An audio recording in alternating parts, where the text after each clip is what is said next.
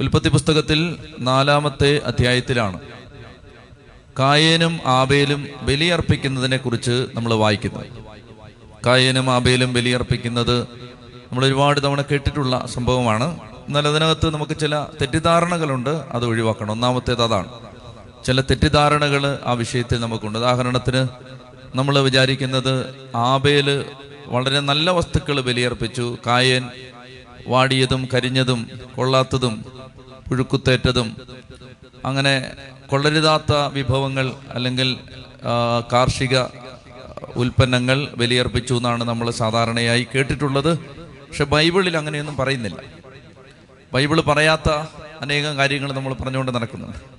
ഉദാഹരണത്തിന്, നിന്റെ വിശ്വാസം നിന്നെ രക്ഷിക്കട്ടെ, അങ്ങനൊരു വാചകം ബൈബിളിലില്ല. ഉണ്ടോ? അങ്ങനെ ഇല്ല എന്ന് പറഞ്ഞാൽ ഒരാൾ ചിന്തിക്കുകയാണ്, ഞാൻ റോഡിൻ്റെ നടുക്കൂടെ നടന്നാലും എന്നെ ഒന്നും വണ്ടി ഇടിക്കില്ല എന്ന് വിശ്വസിച്ചുകൊണ്ട് നടന്നാൽ ആ വിശ്വാസം അവനെ രക്ഷിക്കുമോ? രക്ഷിക്കില്ല, അവൻ ചത്തുപോകും, അല്ലേ? അപ്പോൾ എന്ന് പറഞ്ഞ പോലെ നിന്റെ വിശ്വാസം നിന്നെ രക്ഷിക്കട്ടെ, അങ്ങനെയല്ല, അങ്ങനെ ഒരു വാചകമില്ല. അങ്ങനെ പലരും പറഞ്ഞുകൊണ്ട് നടക്കുന്നുണ്ട്. അതുപോലെ തന്നെ നമ്മൾ തെറ്റിച്ച് പറയുന്ന മറ്റൊരു കാര്യമാണ് ഇത്. അതായത് കായേൻ കൊള്ളരുതാത്ത സാധനങ്ങൾ, ബൈബിളിൽ അങ്ങനെ ഇല്ല. ശ്രദ്ധിച്ച് വായിച്ചാൽ മതി, കൊള്ളരുതാത്തത് കൊടുത്തൊന്നൊന്നുമില്ല. കായേൻ അവൻ്റെ കാർഷിക വിളവുകളിൽ അവന് കിട്ടിയതിൻ്റെ ഒരംശം കൊടുത്തു എന്നാണ് പറഞ്ഞിരിക്കുന്നത്. പക്ഷേ കായേൻ്റെ ബലിയിൽ ദൈവം പ്രസാദിച്ചില്ല, ആബേലിൻ്റെ ബലിയിൽ ദൈവം പ്രസാദിച്ചു. അപ്പം നമുക്ക് സ്വാഭാവികമായിട്ട് ഒരു ചോദ്യം ഉണ്ടാവുകയാണ്, ദൈവമേ എന്താണിത്? ദൈവം ഒരു പക്ഷപാതം കാണിക്കുന്നുണ്ടോ? എന്തുകൊണ്ടാണ് പാവപ്പെട്ട കായേൻ അർപ്പിച്ച ബലി നീ പ്രസാദിക്കാഞ്ഞത്? പ്രിയപ്പെട്ടവരെ, അതിന് ഉത്തരം ബൈബിളിൽ തന്നെയുണ്ട്. ബൈബിളിലെ ചോദ്യങ്ങൾക്ക് ബൈബിളിലെ തന്നെ ഉത്തരം നമ്മൾ കണ്ടെത്തണം. അതായത് എല്ലാ ചോദ്യത്തിനും ബൈബിളിൽ ഉത്തരമുണ്ട്. ബൈബിളിൽ പറയുന്ന പ്രശ്നങ്ങൾക്ക് ബൈബിള് തന്നെ ഉത്തരം പറയുന്നുണ്ട്. അപ്പം അങ്ങനെ ഒരാളുടെ ബലിയിൽ ദൈവം പ്രസാദിച്ചില്ലെങ്കിൽ അതിൻ്റെ കാരണം എന്താണെന്ന് അനേകം വചനങ്ങളുണ്ട്. ഒരു വചനം ഞാൻ വായിക്കാം. സുഭാഷിതങ്ങളുടെ പുസ്തകം 21-ാം അധ്യായം 27-ാമത്തെ വാക്യം. സുഭാഷിതങ്ങൾ 21-27-ൽ കായേൻ്റെ ബലി സ്വീകരിക്കപ്പെടാതിരുന്നതിന് കാരണമായേക്കാവുന്ന ഒരു കാര്യം അവിടെ പറയുന്നുണ്ട്. ഇതൊരുപക്ഷെ ഇതാവണം കാരണം. സുഭാഷിതങ്ങൾ 21-27 ബൈബിളുള്ളവർ വായിച്ച്, ദുഷ്ടന്റെ ബലി വെറുപ്പുളവാക്കുന്നു, ദുരുദ്ദേശത്തോടെ സമർപ്പിക്കുമ്പോൾ അത് എത്രയോ അധികമായി വെറുക്കപ്പെടുന്നു. ശ്രദ്ധിച്ചേ, ദുഷ്ടന്റെ ബലി വെറുപ്പുളവാക്കുന്നു. അതായത് ദുഷ്ടൻ ദൈവപ്രകാരം ദൈവസമക്ഷം ദൈവഭക്തനായി ജീവിക്കാത്ത ഒരാള്, ഹൃദയത്തിൽ ദുഷ്ടതയുള്ള ഒരാള്. ഈ വചനം കായേന് ആപ്ലിക്കബിൾ ആണെന്ന്, കായേനിൽ നമുക്ക് ആരോപിക്കാമെന്ന് ഞാൻ പറയുന്നതിൻ്റെ കാരണം, കായേൻ്റെ ഹൃദയത്തിൽ ദുഷ്ടത ഉണ്ടായിരുന്നു. ദുഷ്ടത ഉണ്ടായിരുന്നു എന്നുള്ളതിൻ്റെ സൂചന ബൈബിളിലുണ്ട്. കായേൻ ആബേലിനോട് അസൂയ തോന്നുകയാണ്. അസൂയ ഒരു ദുഷ്ട സ്വഭാവമാണ്. അപ്പം അവൻ്റെ ഹൃദയത്തിൽ ഈ അസൂയ ഉണ്ട്, അസൂയയുടെ വേരുണ്ട്. വേരുള്ളത് കൊണ്ടാണ് ഒരു സാഹചര്യം വന്നപ്പോൾ അത് പുറത്തു വന്നത്. അപ്പോൾ അസൂയ അവൻ്റെ ഹൃദയത്തിലുണ്ട്, ദുഷ്ടതയുണ്ട്. അതുപോലെ തന്നെ കായേന് ജന്മം കൊടുക്കുന്ന സമയത്ത് ഹവ്വ അവന് കായേൻ എന്ന പേരിടുന്നതിൻ്റെ കാരണം, അവൾ പറയുകയാണ്, ഞാൻ ദൈവം മനുഷ്യനെ സൃഷ്ടിച്ചതുപോലെ ഞാനും ഒരു മകനെ സൃഷ്ടിച്ചിരിക്കുന്നു. ഐ ഹാവ് ക്രിയേറ്റഡ് എന്നാ പറയുന്നു, ഞാൻ ഒരാളെ സൃഷ്ടിച്ചിരിക്കുന്നു. അപ്പോൾ ഇത് ശരിക്കും പറഞ്ഞാൽ പ്രൈഡാണ്, അഹങ്കാരമാണ്. അപ്പൊ അഹങ്കാരം അമ്മയ്ക്ക് വന്നു ഇവൻ ജനിച്ചപ്പോ. അപ്പൊ ഈ അമ്മയ്ക്ക് വന്ന അഹങ്കാരം സ്വാഭാവികമായും മകനിലേക്ക് പകരപ്പെടും. അഹങ്കാരത്തിന്റെ ഒരു എക്സ്പ്രഷനാണ് അസൂയ. ശ്രദ്ധിച്ചിരിക്കണം നിങ്ങൾ, ഉച്ചകഴിഞ്ഞ് കേൾക്കാൻ കൊള്ളാവുന്ന കാര്യങ്ങളല്ല ഇത്, പക്ഷെ ശ്രദ്ധിച്ചാൽ ഇത് നല്ല ആഴമുള്ള കാര്യങ്ങളാണ്. അതായത് അഹങ്കാരത്തിൽ നിന്നാണ് അസൂയ വരുന്നത്. എന്തുകൊണ്ടാണ് ഒരാൾക്ക്, ഇപ്പോൾ വിൽസൺ അച്ഛൻ നന്നായിട്ട് ബലിയർപ്പിക്കുന്നു, ഞാൻ അസൂയപ്പെടേണ്ട കാര്യമുണ്ടോ? പ്രിയപ്പെട്ട സഹോദരങ്ങളെ, അതായത് അസൂയ വരുന്നത് എവിടെ നിന്നാണെന്നറിയാമോ? അസൂയ വരുന്നത് ഞാൻ മറ്റൊരാളെക്കാൾ കേമനാണെന്ന വിചാരത്തിൽ നിന്നാണ് അസൂയ വരുന്നത്. അസൂയ വരുന്നത് അപ്പോൾ ഏതിൽ നിന്നാണ്? അഹങ്കാരത്തിൽ നിന്ന്. അപ്പോൾ അഹങ്കാരം, അമ്മയ്ക്കൊരു അഹങ്കാരം വന്ന് ഈ കൊച്ചിന് ജന്മം കൊടുത്തപ്പോൾ. അതായത് നിങ്ങൾ ഓർക്കണം, ഇന്ന് മക്കൾ ജന്മമെടുക്കുന്ന വിധത്തിൽ മനുഷ്യചരിത്രത്തിൽ ആദ്യമായി സ്ത്രീ പുരുഷ ബന്ധത്തിൽ നിന്നും ജന്മമെടുത്ത ആളാണ് കായേൻ.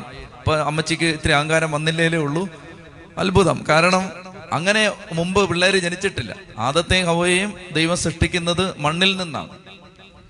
ആദത്തെ മണ്ണിൽ നിന്ന് സൃഷ്ടിച്ചു, ആദാമിന്റെ വാരിയലിൽ നിന്ന് ഹവ്വയെ സൃഷ്ടിച്ചു. അസ്വാഭാവിക ജനനമാണ് രണ്ടും.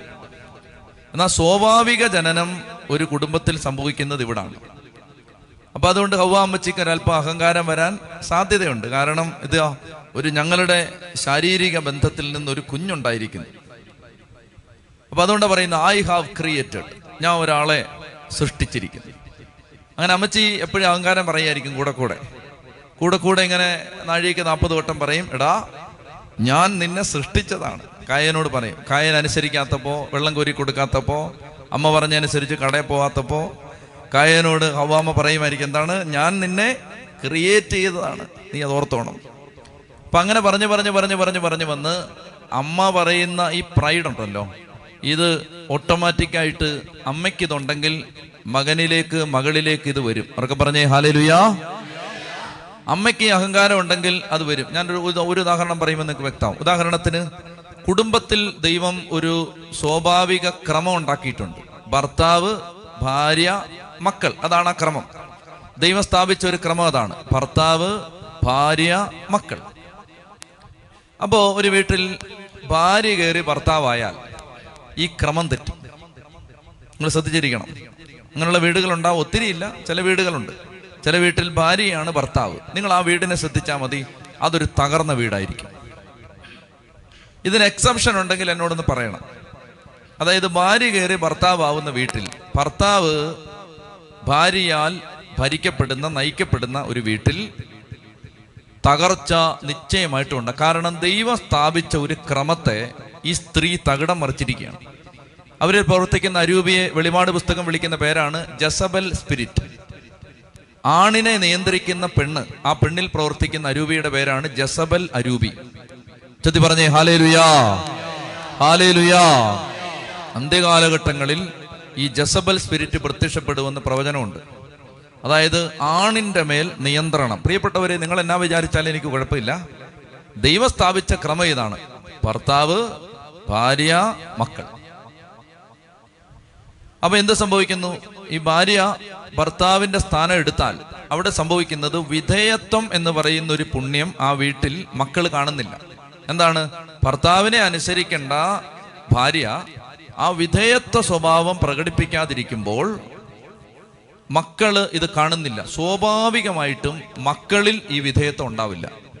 അവരെന്ത് കാര്യത്തിനും അപ്പനോടും അമ്മയോടും തറുതല പറയാൻ തുടങ്ങും. കാരണം ഇതാണ് കഴിഞ്ഞ ജനറേഷനിൽ അവർ വീട്ടിൽ കണ്ടുകൊണ്ടിരിക്കുന്നത്. അപ്പോൾ ആ സ്പിരിറ്റ് അടുത്ത തലമുറയിൽ ആവർത്തിക്കപ്പെടും. പ്രിയപ്പെട്ട സഹോദരങ്ങളെ, വിധേയത്വമില്ലാത്ത ഭാര്യയുള്ള വീട്ടിൽ അനുസരണശീലം ഇല്ലാത്ത മക്കളുണ്ടാവും, അത് ഉറപ്പാണ്. ചൊല്ലി പറഞ്ഞേ hallelujah, hallelujah, hallelujah. N number of examples, അനന്തകോടി ഉദാഹരണങ്ങൾ ഇതിന് ഇഷ്ടം പോലെ ചരിത്രത്തിലുമുണ്ട്, ആത്മീയ ജീവിതത്തിലുമുണ്ട്, നമ്മൾ കണ്ടുമുട്ടുന്ന ജീവിതങ്ങളിലുമുണ്ട്. ഭർത്താവിന് ഭാര്യ വിധേയപ്പെടണം. ഇത് ദൈവം സ്ഥാപിച്ച ഒരു ക്രമമാണ്. ഇത് ബൈബിളിൽ ഈശോമിശിഹായുടെ വീട്ടിൽ നമ്മൾ കാണുന്ന ക്രമമാണ്. ഉദാഹരണത്തിന് പരിശുദ്ധ അമ്മയ്ക്കാണോ യൗസേപ്പിതാവിനാണോ ദൈവവുമായിട്ട് കൂടുതൽ ബന്ധം ഉണ്ടായിരുന്നത്? നിങ്ങൾ പറഞ്ഞേ എന്നാ തോന്നുന്നു? പരിശുദ്ധ അമ്മയ്ക്കാണോ യൗസേപ്പിനാണോ ദൈവപിതാവുമായിട്ട് കൂടുതൽ ബന്ധം ഉണ്ടായിരുന്നത്? പരിശുദ്ധ അമ്മയ്ക്കാണ്, ഒരു സംശയമില്ല. കാരണം ഈ ദൈവത്തെ പ്രസവിച്ച സ്ത്രീയാണ് പരിശുദ്ധ അമ്മ. പ്രിയപ്പെട്ട സഹോദരങ്ങളെ, പക്ഷേ യേശുവിൻ്റെ വളർച്ചയുമായി ബന്ധപ്പെട്ട, ജനനവുമായി ബന്ധപ്പെട്ടതും വളർച്ചയുമായി ബന്ധപ്പെട്ടതുമായ ഒറ്റ അറിയിപ്പ് മാത്രമാണ് മറിയത്തിന് സ്വർഗം കൊടുക്കുന്നത്. ബാക്കി എല്ലാ അറിയിപ്പുകളും കിട്ടുന്നത് യൗസേപ്പിനാണ്. ബാക്കി ദൈവം ഗൈഡ് ചെയ്യുന്നത് മുഴുവൻ. ജോസഫിനോട് രാത്രിയിൽ പ്രത്യക്ഷപ്പെട്ടിട്ട് പറഞ്ഞു, take your child and leave to Egypt. കൊച്ചിനെ എടുക്ക്, ഈജിപ്തിലേക്ക് പോവുക. ജോസഫിന് പ്രത്യക്ഷപ്പെട്ടിട്ട് പറഞ്ഞു, ജോസഫേ നിന്റെ മകന് നീ യേശുവെന്ന് പേരിടണം. ജോസഫിന് പ്രത്യക്ഷപ്പെട്ടിട്ട് പറഞ്ഞു, ഈജിപ്തിലെ അടിമത്തത്തിൽ നിന്ന് ഇതാ നീ പുറത്തേക്ക് വന്നോളുക. ജോസഫിന് പ്രത്യക്ഷപ്പെട്ടിട്ട് പറഞ്ഞു, നീ നസറത്തിൽ ചെന്ന് താമസിക്കുക. പ്രിയപ്പെട്ട സഹോദരങ്ങളെ, പരിശുദ്ധ അമ്മയ്ക്കാണ് ദൈവത്തോട് കൂടുതൽ ബന്ധം, പക്ഷേ എല്ലാ അരുളപ്പാടുകളും കിട്ടുന്നത് യൗസേപ്പിനാണ്. കാരണം ദൈവം സ്ഥാപിച്ച ഒരു ക്രമത്തെ ദൈവം അട്ടിമറിക്കില്ല. ചൊല്ലി പറഞ്ഞേ ഹല്ലേലൂയ, ചൊല്ലി പറഞ്ഞേ ഹല്ലേലൂയ. ദൈവം സ്ഥാപിച്ച ഒരു ക്രമത്തെ ദൈവം ഒരിക്കലും അട്ടിമറിക്കില്ല. ഉദാഹരണത്തിന് കത്തോലിക്ക സഭയിൽ മെത്രാന്മാർ, വൈദികർ, ഡീക്കന്മാർ, ഷമാശന്മാർ, അങ്ങനെ ക്രമമുണ്ട്. കർത്താവ് ഈ കാലഘട്ടത്തിൽ ആർക്ക് എത്ര വലിയ അഭിഷേകം കൊടുത്താലും, മരിച്ച ആളെ എഴുന്നേൽപ്പിക്കുന്ന അഭിഷേകം കൊടുത്താലും കർത്താവ് ആ വ്യക്തിയോട് പറയില്ല, നീ ഒരു കാര്യം ചെയ്ത് നിനക്ക് ഇത്ര അഭിഷേകം ഉണ്ടല്ലോ, പോയി 10 പേർക്ക് പട്ടം കൊടുക്കാൻ പറയില്ല. ദൈവം സ്ഥാപിച്ചൊരു ക്രമത്തെ ദൈവം ഒരിക്കലും അട്ടിമറിക്കില്ല. ചെത്തി പറഞ്ഞേ ഹല്ലേലൂയാ, ഹല്ലേലൂയാ.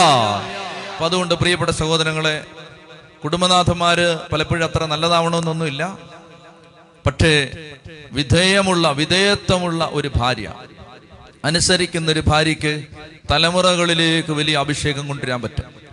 ഞാൻ പറഞ്ഞു വരുന്നത്, ഈ അഹങ്കാരം, ഹവ്വായിൽ ഉണ്ടായിരുന്ന ഒരു അഹങ്കാരം, ആ അഹങ്കാരം പ്രിയപ്പെട്ട സഹോദരങ്ങളെ, ഹവ്വായിൽ ഉണ്ടായിരുന്ന അഹങ്കാരം അസൂയായിട്ട് കായേനിലേക്ക് പകർത്തപ്പെട്ടു. അല്ലാതെ അത് വരാൻ വേറെ ഒരു വഴിയില്ല. ദൈവം സൃഷ്ടിച്ച ഈ ആദ്യ മനുഷ്യന്റെ ആദ്യ കുടുംബത്തിൽ അല്ലാതെ ഈ അസൂയ കയറി വരാൻ വേറെ വഴിയൊന്നുമില്ല. അതിന്റെ റൂട്ട് ഇതാണ്. അമ്മച്ചിക്കുണ്ടായിരുന്ന അഹങ്കാരം മോന് അസൂയായിട്ട് മാറി, അവന് അഹങ്കാരമായിട്ട് മാറി. ആ അഹങ്കാരത്തിൽ നിന്ന് അസൂയ ഉണ്ടായി. അപ്പൊ എന്ത് ചെയ്തു? കൂടപ്പറപ്പാണ്, രക്തബന്ധമാണ്, ഒരമ്മ പറ്റ മക്കളാണ്. അവൻ വളരുമ്പോൾ ഇവൻ സന്തോഷിക്കല്ലേ വേണ്ടത്? അവന് വളർച്ച ഉണ്ടാവുമ്പോൾ ഇവൻ അഭിമാനമല്ലേ തോന്നേണ്ടത്? അവൻ വളരുമ്പോൾ ഇവൻ ദൈവത്തിന് നന്ദി പറയല്ലേ ചെയ്യേണ്ടത്? അങ്ങനെ ചെയ്യുന്നതിന് പകരം ഇവൻ അസൂയ പൂണ്ടവനായി അവനെ കൊല ചെയ്യുകയാണ്. ചെത്തി പറഞ്ഞേ ഹല്ലേലൂയാ, ചെത്തി പറഞ്ഞേ ഹല്ലേലൂയാ, ഹല്ലേലൂയാ. പ്രിയപ്പെട്ട സഹോദരങ്ങളെ, വളരെ ശ്രദ്ധയോടെ നിങ്ങൾ ദൈവത്തിന്റെ വചനം കേൾക്കണം. അങ്ങനെ ആദ്യ കുടുംബത്തിൽ വലിയൊരു തകർച്ച ഉണ്ടാവുകയാണ്. അപ്പൊ ഇവന്റെ ഹൃദയത്തിൽ ദുഷ്ടതയുണ്ട്. അതാണ് 21 സുഭാഷിതങ്ങളുടെ പുസ്തകം 21:27 നമ്മൾ വായിച്ചത്. ദുഷ്ടന്റെ ബലി വെറുപ്പുളവാക്കും. ഇപ്പൊ നമ്മള് എല്ലാ ദുഷ്ടതകളും ചെയ്തിട്ട്, ഇപ്പൊ നല്ല കടുത്ത അസൂയയിൽ ജീവിച്ചിട്ട്, ഭയങ്കര അഹങ്കാരത്തിൽ ജീവിച്ചിട്ട്, അക്രമം കാണിച്ചിട്ട്, വെറുപ്പിൽ ജീവിച്ചിട്ട്, നമ്മൾ നല്ല സാരി ഉടുത്ത്, നല്ല മുണ്ടും ഷർട്ടും ഇട്ട് പള്ളി വന്ന് കുർബാനയ്ക്ക് നിന്ന് ഏറ്റവും ഭംഗിയായിട്ട് പാടുകയും പ്രാർത്ഥിക്കുകയും ചെയ്താലൊന്നും ആ ബലി സ്വീകരിക്കപ്പെടുത്തുന്നില്ല. മനസ്സിലാവുന്നുണ്ടോ?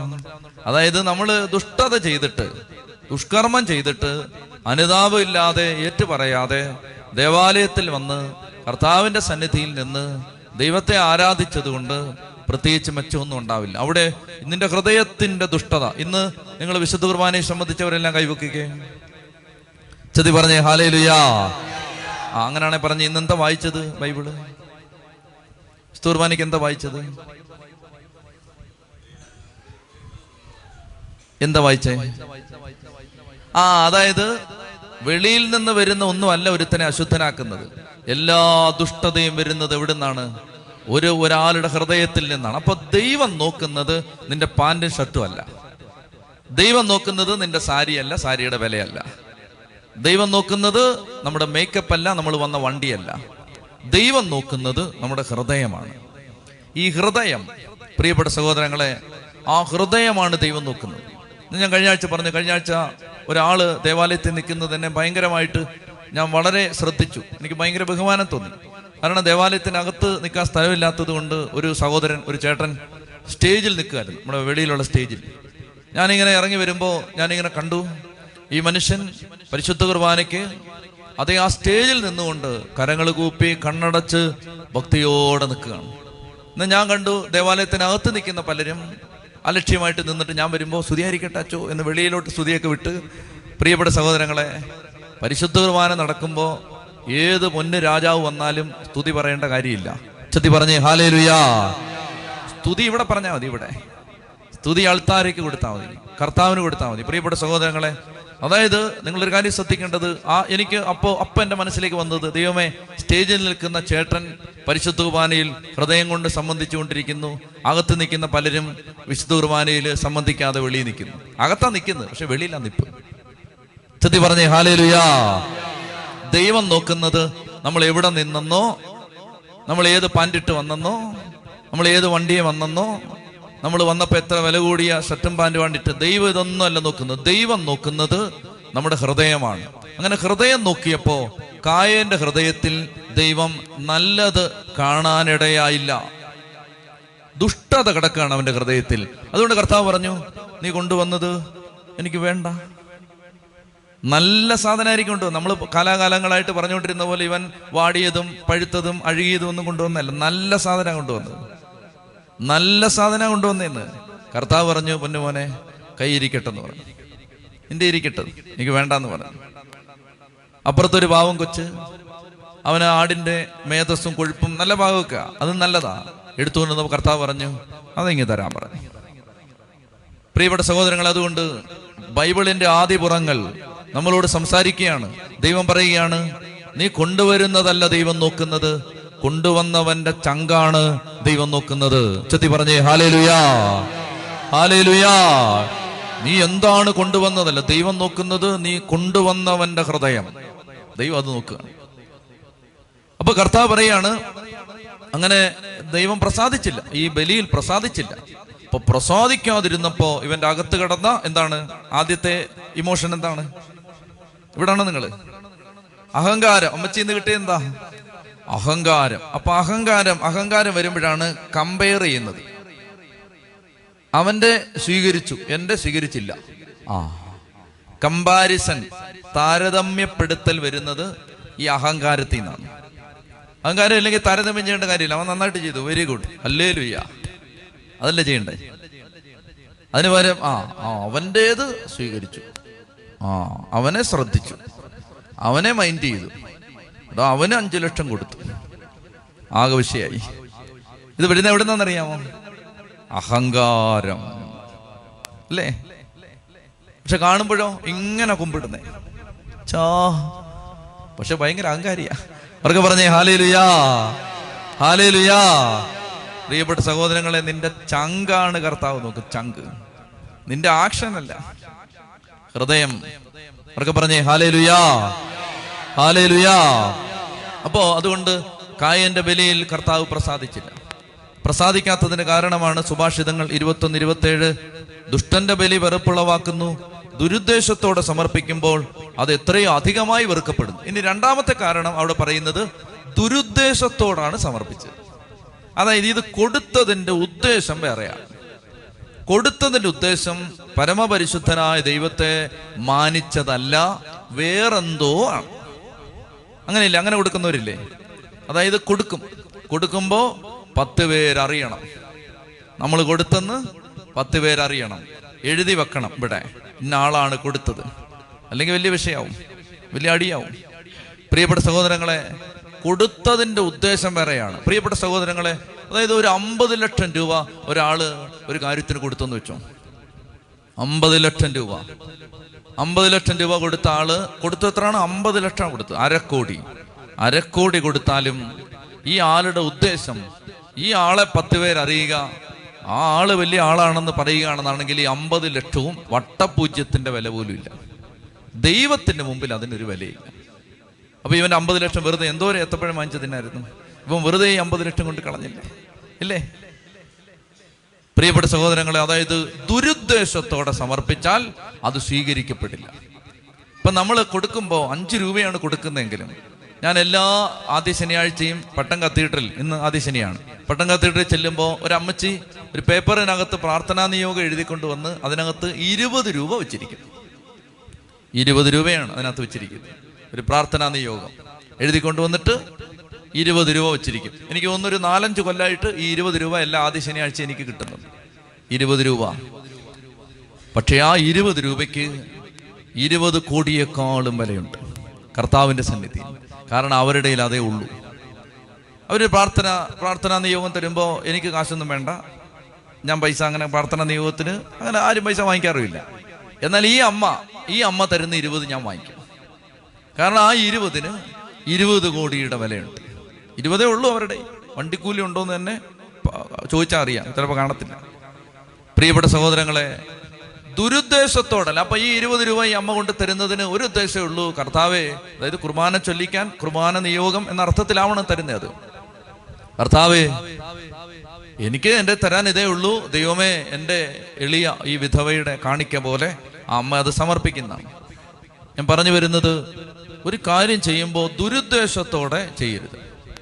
ഇപ്പോൾ ഉദാഹരണത്തിന് നമുക്ക് നല്ല കാര്യങ്ങൾ ചെയ്യാൻ ഇഷ്ടം പോലെ അവസരം വരും. സാധിക്കുന്നിടത്തോളം. കർത്താവ് 3 കാര്യത്തെക്കുറിച്ച് ആരും അറിയരുതെന്ന് പറഞ്ഞിട്ടുണ്ട്. കഴിയുന്നിടത്തോളം ആരും അറിയാതിരിക്കാൻ ശ്രദ്ധിക്കണം. എന്താണ്? ഒന്നാമത്തേത്, നീ ഉപവസിക്കുമ്പോൾ ആരോടും പറയരുത്. ഉപവസിക്കുന്ന സമയത്ത്, അതായത് ഒഴിവാക്കാൻ പറ്റാത്ത സാഹചര്യത്തിൽ, അത്യാവശ്യം പറയാതിരിക്കാൻ നിവൃത്തിയില്ലെങ്കിൽ അങ്ങനെയുള്ള, ഇപ്പം ഭക്ഷണം വെച്ച് തരുന്ന ആളോട് ഭക്ഷണം വേണ്ടാന്ന് പറയണ്ടേ? അത് പറഞ്ഞേ പറ്റൂ. അല്ലെങ്കിൽ ആവശ്യമില്ലാതെ ഭക്ഷണം ഉണ്ടാക്കാം.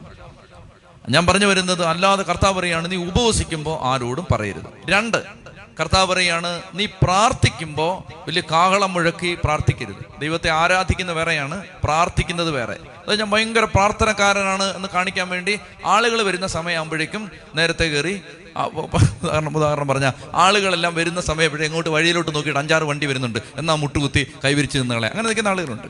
ചെത്തി പറഞ്ഞേ ഹല്ലേലൂയാ, ഹല്ലേലൂയാ. മനുഷ്യർ വരുന്ന എല്ലാ സമയത്തൊന്നും പ്രാർത്ഥിക്കത്തില്ല. എല്ലാ സമയത്ത് പള്ളിയുടെ ഏഴത്ത് കാണത്തില്ല. മനുഷ്യർ വരുന്നുണ്ട്, ആ എന്നാൽ ക്യാമറ എടുക്കുന്നുണ്ട്, എന്നാൽ കൈവിരിച്ച് നിന്നുകളയാം. പ്രിയപ്പെട്ട സഹോദരങ്ങളെ, കർത്താവ് പറയുകയാണ്, നീ അങ്ങനെ പ്രാർത്ഥിക്കരുത്. 3, കർത്താവ് പറയുന്നത്, നീ ദാനധർമ്മം ചെയ്യുമ്പോൾ കൊട്ടി ഘോഷിക്കരുത്. എന്തെങ്കിലും കൊടുക്കുന്നെങ്കിൽ ആരും അറിയാതെ കൊടുക്കണം. ഞാനൊരു ഇടവകെ ശുശ്രൂഷ ചെയ്യുമ്പോൾ വടക്കാണ്, അവിടെ ആളുകൾ അച്ഛന്മാർക്ക് ഇങ്ങനെ സന്തോഷമായിട്ട് ഇത്തിരി കാശൊക്കെ കൊണ്ട് തരുമായിരുന്നു. ഇവിടെ തരത്തില്ലെന്നല്ല, ഇവിടെയും തരും. പക്ഷേ അവിടെ ഈ ആളുകൾ അവർ സ്നേഹം കൂടുമ്പോൾ ഇത്തിരി പൈസ കൊണ്ട് തരും. ഇപ്പം ഞാൻ ഒരു കാര്യം ശ്രദ്ധിച്ചു, കാശ് കൊണ്ട് തരുന്നവരെല്ലാം ഒരു 500 പേരുടെ മുമ്പിൽ വെച്ചാണ് ഇത് തരുന്നത്.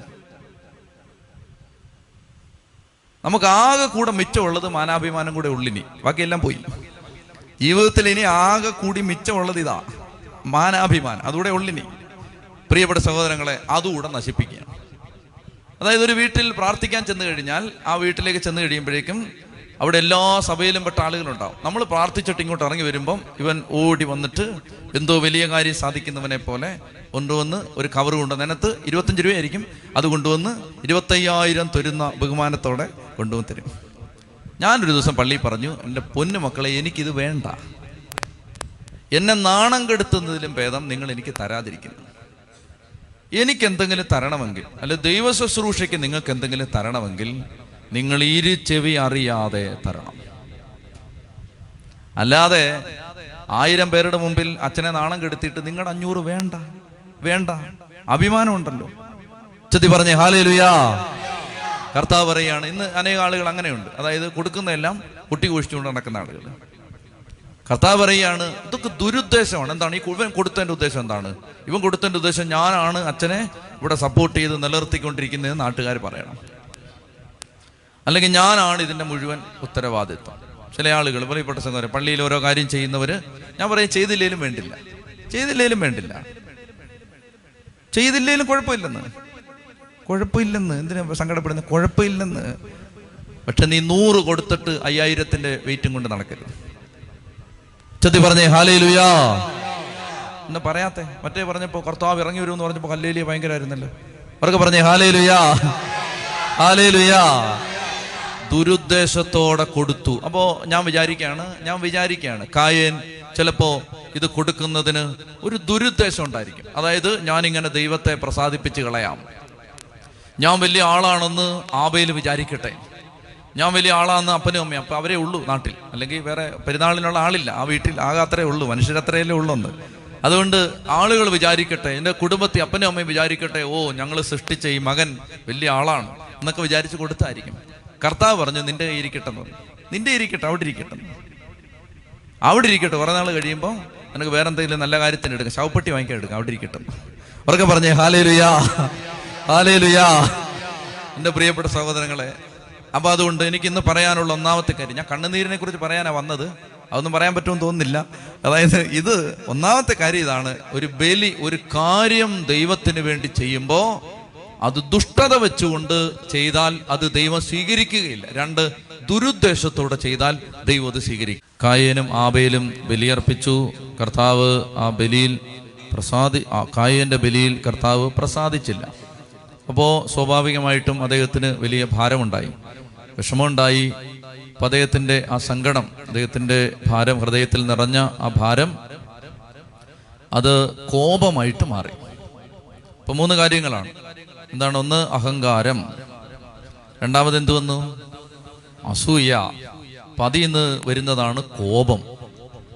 കോപം വരികയാണ്, ഭയങ്കരമായ കോപം വരികയാണ്. കാരണം അതെന്താണ്? ദൈവം എൻ്റെ ബലിയിൽ പ്രസാദിച്ചില്ല, ദൈവം കായേന്റെ ബലിയിൽ പ്രസാദിച്ചില്ല, ആബേലിന്റെ ബലിയിൽ ദൈവം ഇതാ പ്രസാദിച്ചിരിക്കുന്നു. അങ്ങനെ കായേന് കോപമുണ്ടായി. കോപമുണ്ടായപ്പോ കർത്താവ് കായേനെ വിളിച്ചിട്ട് ഒരു മുന്നറിയിപ്പ് തരികയാണ്. കായേനോട് ദൈവം പറയാണ്, കായേൻ, എന്താണ് നിന്റെ മുഖം വാടിയിരിക്കുന്നത്? നീ കോപിച്ചിരിക്കുന്നത് എന്താണ്? നിന്റെ കോപത്തിന്റെ കാരണം എന്താണ്? അപ്പൊ ഇത് കായേനോട് ദൈവം ചോദിക്കുമ്പോൾ കായേനൊന്നും മിണ്ടാതെ നിൽക്കുമ്പോൾ ദൈവം പറയുകയാണ്, ഉചിതമായത് ചെയ്താൽ നീയും സ്വീകാര്യനാവുകയില്ലേ. അപ്പൊ ഇതാണ് ദൈവം എന്തുകൊണ്ടാണ് കായേന്റെ ബലി സ്വീകരിക്കാത്തത് എന്നതിൻ്റെ ഉൽപ്പത്തിയിലുള്ള ഒരു ഉദാഹരണം, ഒരു വ്യാഖ്യാനം ഇതാണ്. ഉചിതമായത് നീ ചെയ്തിട്ടില്ല, നീ ചെയ്തത് ഉചിതമല്ല. ഈ കാഴ്ച കൊണ്ടുവന്നു, അത് ശരിയാണ്. പക്ഷേ കാഴ്ച കൊണ്ടുവരേണ്ട യോഗ്യതയോടെയല്ല നീ കാഴ്ച കൊണ്ടുവന്നത്. നിന്റെ ഉദ്ദേശം വേറെയാണ്. ആബേലിന് വേറെ ഒരു ഉദ്ദേശവുമില്ല. അപ്പൊ അതുകൊണ്ട് നീ ഉചിതമായത് ചെയ്താൽ നീയും സ്വീകാര്യനാവുകയില്ലേ, സ്വീകാര്യനാകുമായിരുന്നില്ലേ എന്ന് ചോദിച്ചിട്ട് ദൈവം പറയുകയാണ്, കായേൻ, നീ നല്ലത് ചെയ്യുന്നില്ലെങ്കിൽ പാപം നിന്റെ വാതിൽക്കൽ പതിയിരിപ്പുണ്ട്. അത് നിന്നിൽ താല്പര്യം വെച്ചിരിക്കുകയാണ്, നീ അതിനെ കീഴടക്കണം. ശ്രദ്ധിച്ചിരിക്കുക, നല്ലത് ചെയ്യുന്നില്ലെങ്കിൽ പാപം വാതിൽക്കൽ പതിയിരിപ്പുണ്ട്, നീ അതിനെ കീഴടക്കണം. അത് നിന്നിൽ താല്പര്യം വെച്ചിരിക്കുകയാണ്, പാപം നിന്റെ പടിവാതിൽക്കൽ കാത്തു നിൽക്കുകയാണ്. നമ്മളെല്ലാവരുടെയും ജീവിതത്തിൽ പാപം പടിവാതിൽക്കൽ കാത്തു നിൽക്കുകയാണ്. ദൈവം പറയുകയാണ്, പാപത്തെ അതിജീവിക്കാൻ പാപമേ പോ, പാപമേ വരണ്ട, പാപമേ മാറി നിൽക്ക് എന്നൊന്നും പറഞ്ഞാൽ പറ്റില്ല. ഇരുട്ട് നിറഞ്ഞ ഒരു മുറിയിലേക്ക് കയറിയിട്ട് യേശുവിൻ്റെ നാമത്തിൽ ഇരുട്ടെ നിന്നെ ബന്ധിക്കുന്നു എന്ന് പറഞ്ഞിട്ടൊന്നും കാര്യമില്ല, കാര്യമൊന്നുമില്ല, ഇരുട്ട് പോകത്തില്ല. ഇരുട്ട് പോകണമെങ്കിൽ ലൈറ്റ് കത്തിക്കണം. പ്രിയപ്പെട്ട സഹോദരങ്ങളെ, പാപം മാറണമെങ്കിൽ നല്ലത് ചെയ്യണം, അല്ലെങ്കിൽ ദൈവത്തെ അകത്തേക്ക് കൊണ്ടുവരണം. നല്ലത് ചെയ്തില്ലെങ്കിൽ, ഉദാഹരണത്തിന് നിങ്ങൾ ശ്രദ്ധിച്ചേ, എല്ലാവരും പറയുന്ന കാര്യം എന്താണ്? നമ്മളെല്ലാം പറയുന്നത് എന്താണ്? പാപാസക്തി വരുന്നു, പാപം ചെയ്യാൻ ഭയങ്കര ടെംപ്റ്റേഷൻ വരുന്നു, പാപചിന്ത വരുന്നു, പാപത്തിന് ഭയങ്കര ആഗ്രഹം വരുന്നു. ഈ ആഗ്രഹം വരുന്ന എവിടുന്ന? ശ്രദ്ധിച്ചിരിക്കും, ആഗ്രഹം വരുന്ന എവിടുന്ന? ഈ ആഗ്രഹം വരുന്നത് ചിന്തയിൽ നിന്നാണ്, പാപകരമായ ചിന്തകളിൽ നിന്നാണ് ഈ ആഗ്രഹം വരുന്നത്. ഈ ചിന്തകൾ എങ്ങനെയാണ് ഉണ്ടായത്?